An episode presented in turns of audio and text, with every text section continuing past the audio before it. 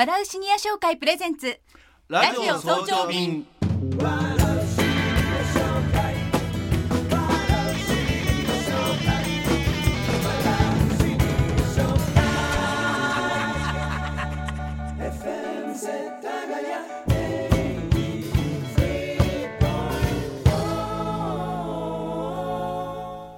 おはようございます。笑うシニア商会の村山誠一郎です。おはようございます。FM 世田谷武藤真理です笑うシニア商会プレゼンツラジオ早朝便。新しい一週間が始まる月曜の朝。今日も世田谷から元気を発信していきます。村山さんよろしくお願いします。今週もまたよろしくお願いいたします。さて今朝のゲストはどなたですか、えースタイリストの大西洋一さんとですね、はい。イタリアの糸で素敵なニットを作っている会社をやってらっしゃいます。フィルフレッツァの代表笹岡翔平さんですそうですか。じゃあもう、はいファッションのお話でしょうかね今日は。ファッションとライフスタイルと、はい。それからシニアのこう生き方の提案っていうんですか、はい。えーそれをなんかグローバルに展開してくださるそうですか。そんな感じになる楽しみです。はいはい。それでは大西さん笹岡さんの登場です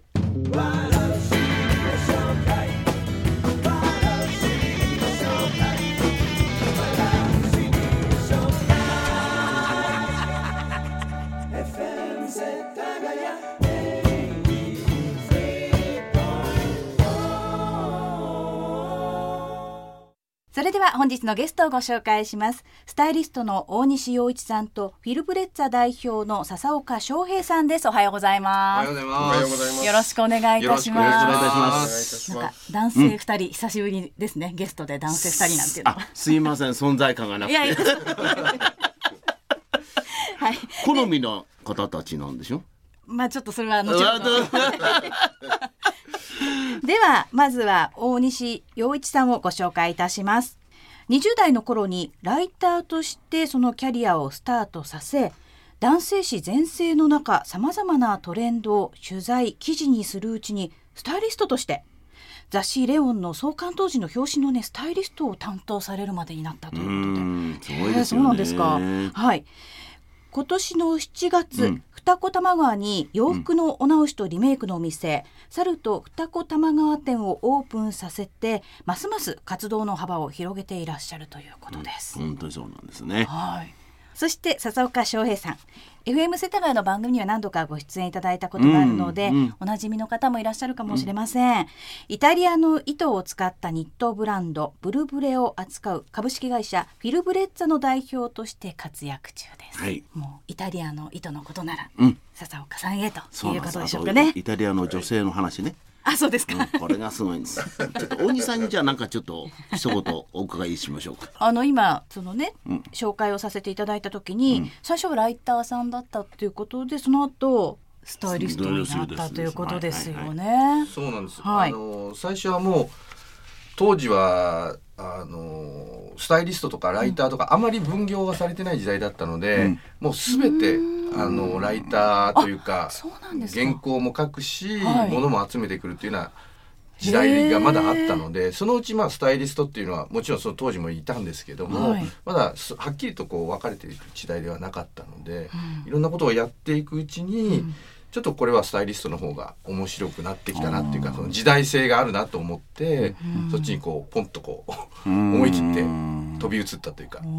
そもそもその学校にいらしてどっか就職なさったんですか？いや全くあのー就職は経験ゼロなんですよ。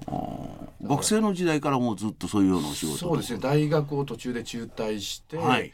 それでその編集プロダクションみたいなところでずっとこう下積み生活っていうんですかね、そういうような。最初の雑誌はどんな雑誌ですか出会いは？えーっと当時は「ポパイ」とか「ホットドッグ」とかいわゆる当時の20代の若者一一番イケてた。はい。そうですね。雑誌の全盛期はいですね。うんその頃のファッションってどんなファッションですか？そうですね。最初の頃はやっぱりアイビーーがか。まだやっぱりこう全盛期その新しいアイビーですね当時の。そうでした、はい、原宿にこうトレーナーを買いに行く人たちが並んだりした 時代ですね。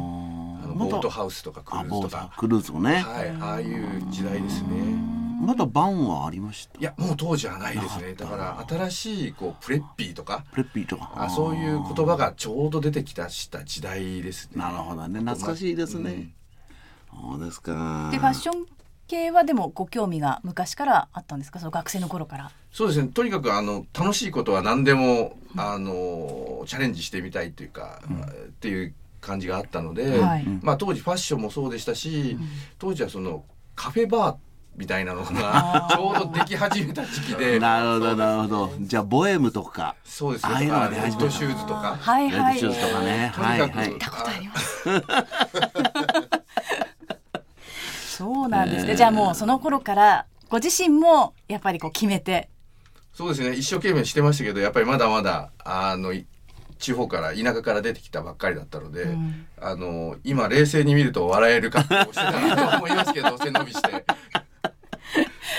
まあでもちょうど背伸びもしたい頃だったのかも。それも一つのプロセスですしね。うん。へでもねそこからスタイリストまでいろんな努力があったんじゃないですか？うんまあとにかくあのファッションが好きでしたし、うん。まあ、当時その雑誌を洋書を一生懸命買ったりとか、あー。そういうところからこう吸収していくなるほどね。ことが多かったね。そうですか。じゃあ笹岡さんにもそうですねそうですねね。はいぜひぜひ。あの先ほどご紹介したそのブルブレニットのブランドですよね。はい。これはどんな意味ですか？あのブルーブレっていう言葉はあの基本的にはなくて俗語なんですけど、うん。あのイタリア語でブルー青のことを、まあ、ブルーっていうそれとあのブルブレのブレはあの英語で言うそよ風イタリア語でブレッツァっていうそれをこう青い風っていう意味合いを含めてブルブレっていうちょっと俗語なんですが。あの地中海の真っそうです。青な。そうです。真っ青なこう海の青と、あのいわゆるもう空の青、その青のグラデーションが自分もイタリア出張で行った時にその印象がずっとやっぱりありまして、それをぜひブランド名にしたいっていうイメージとしてブランドをつけました。でイタリアの糸っていうことですけど、この辺にこうこだわりがあるんでしょうか？そうですね。やっぱ違うんですか？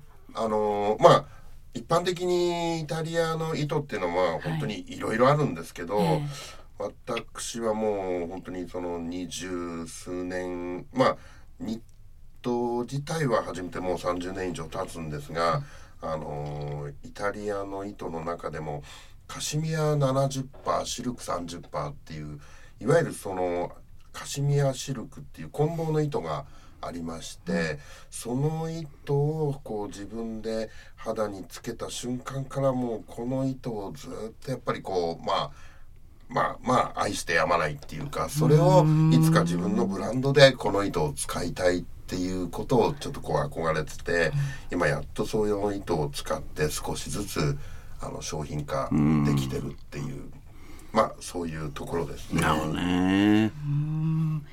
じゃあそのニットの世界に入るきっかけって何かあったんですか？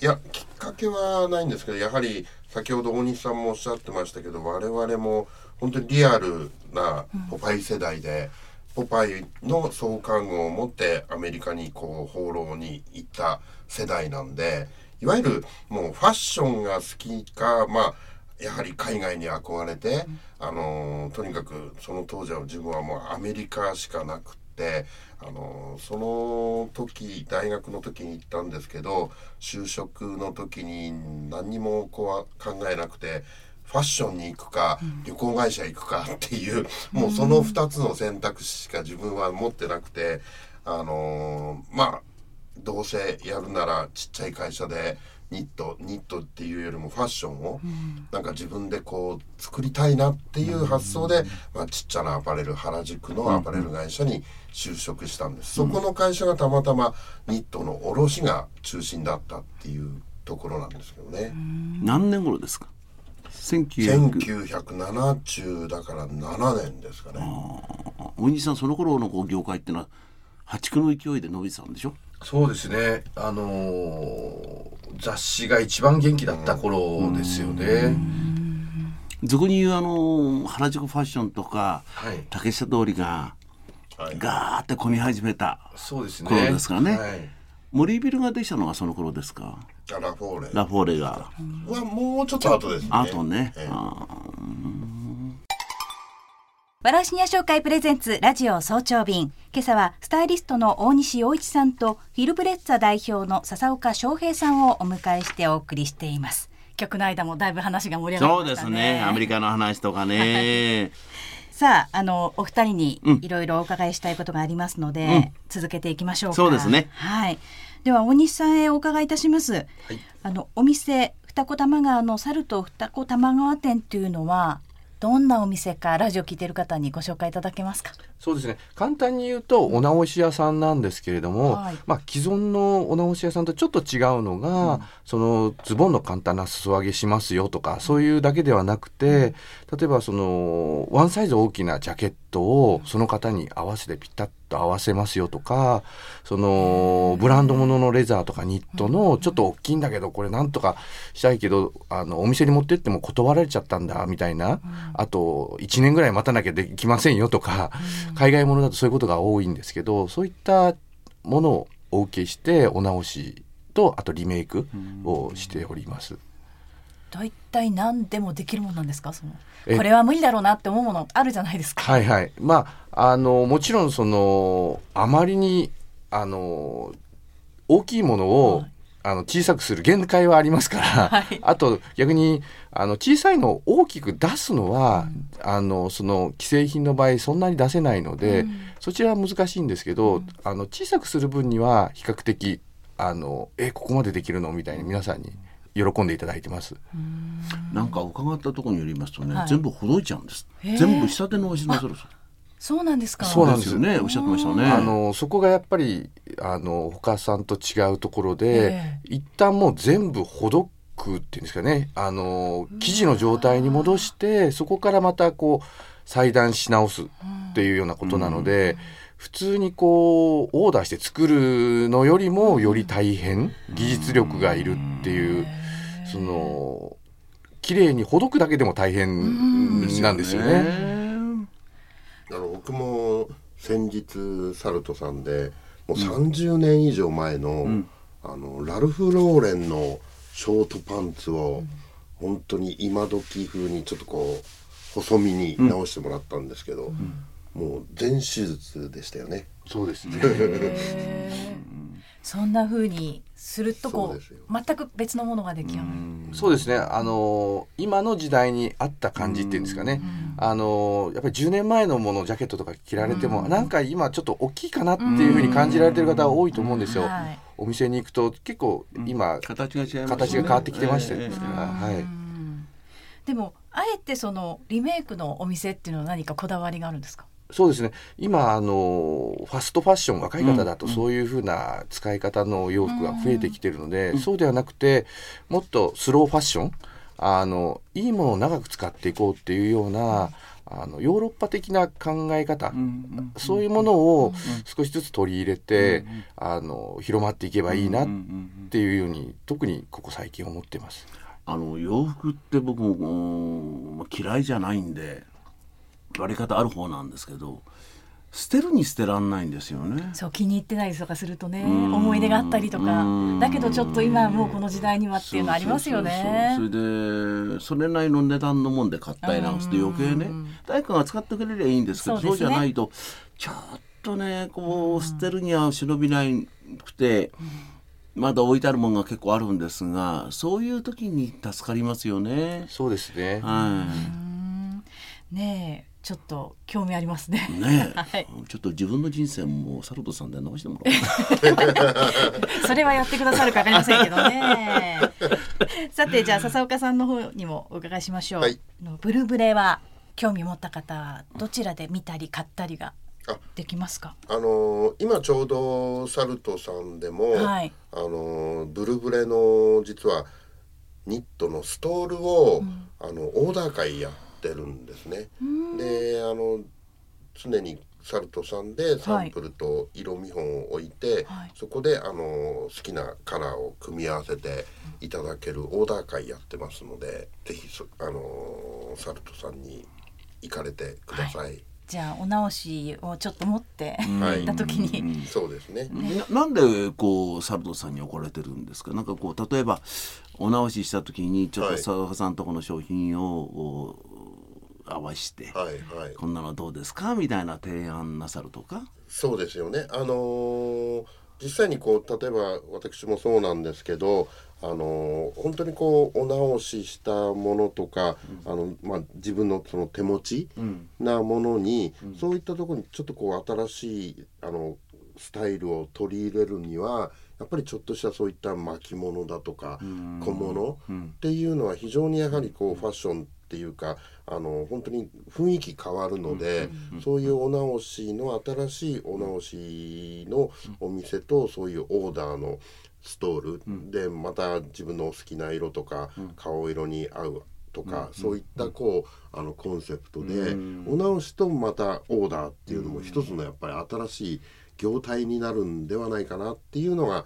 あの私と、まあ、大西さんにそれをお願いして、お店に置かせていただいてるんですね。なんかこうお直ししていた間新しいものになってさ佐賀さんとこの小物がポンとつくとはい。あの2プラス2じゃなくて 2×2 とかね、事情倍数になってきますよね。なんかそのぐらいこう楽しくワクワクするような着方ができるんじゃないですかね。すね。はい。いやあの本当その通りだと思いますね。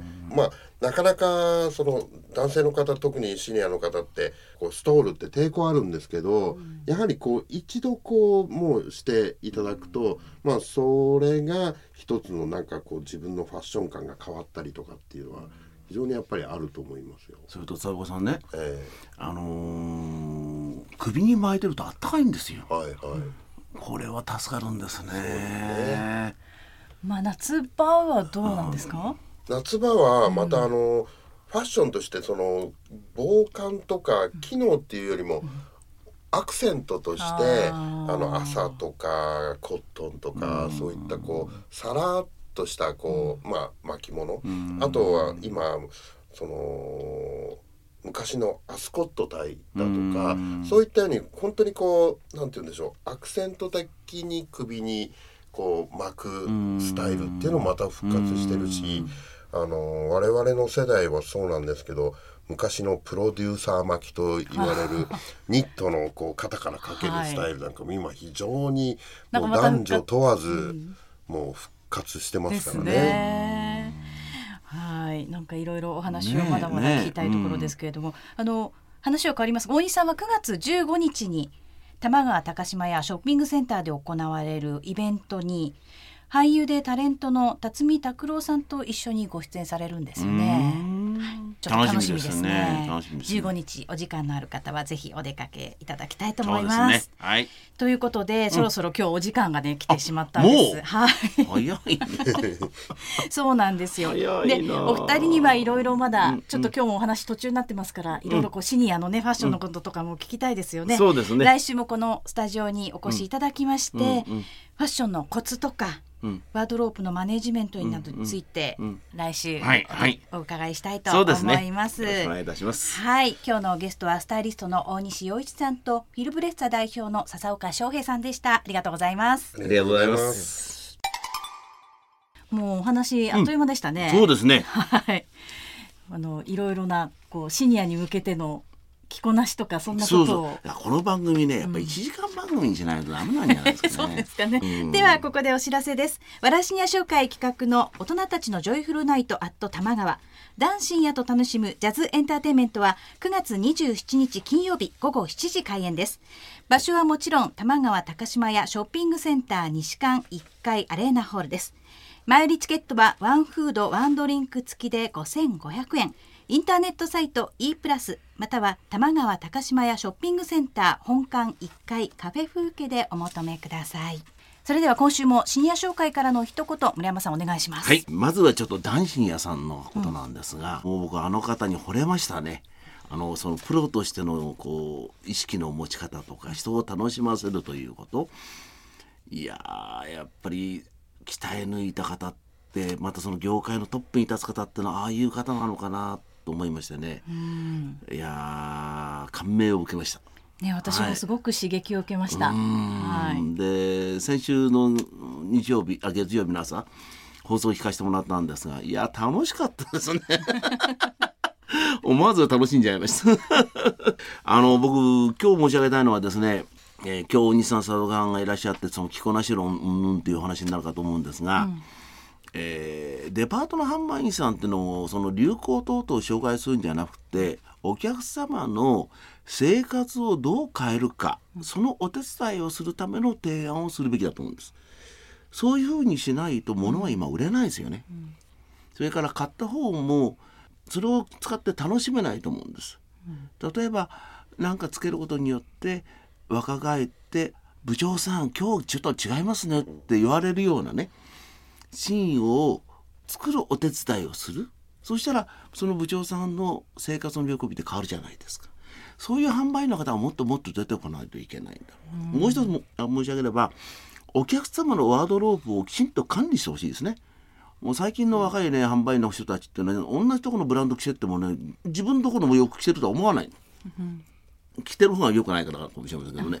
でもそういうのじゃなくてやはり何を売ったのかっていうそのお客様のワードローブの管理まで貢献したいとかそういうような販売員の方をが出てくるの期待しますね。それがやっぱりあの若い人たちもそうでしょうけど深夜に対する一つのそのマーケティングの仕方なんじゃないのかなと思います。はい、はい、ありがとうございました。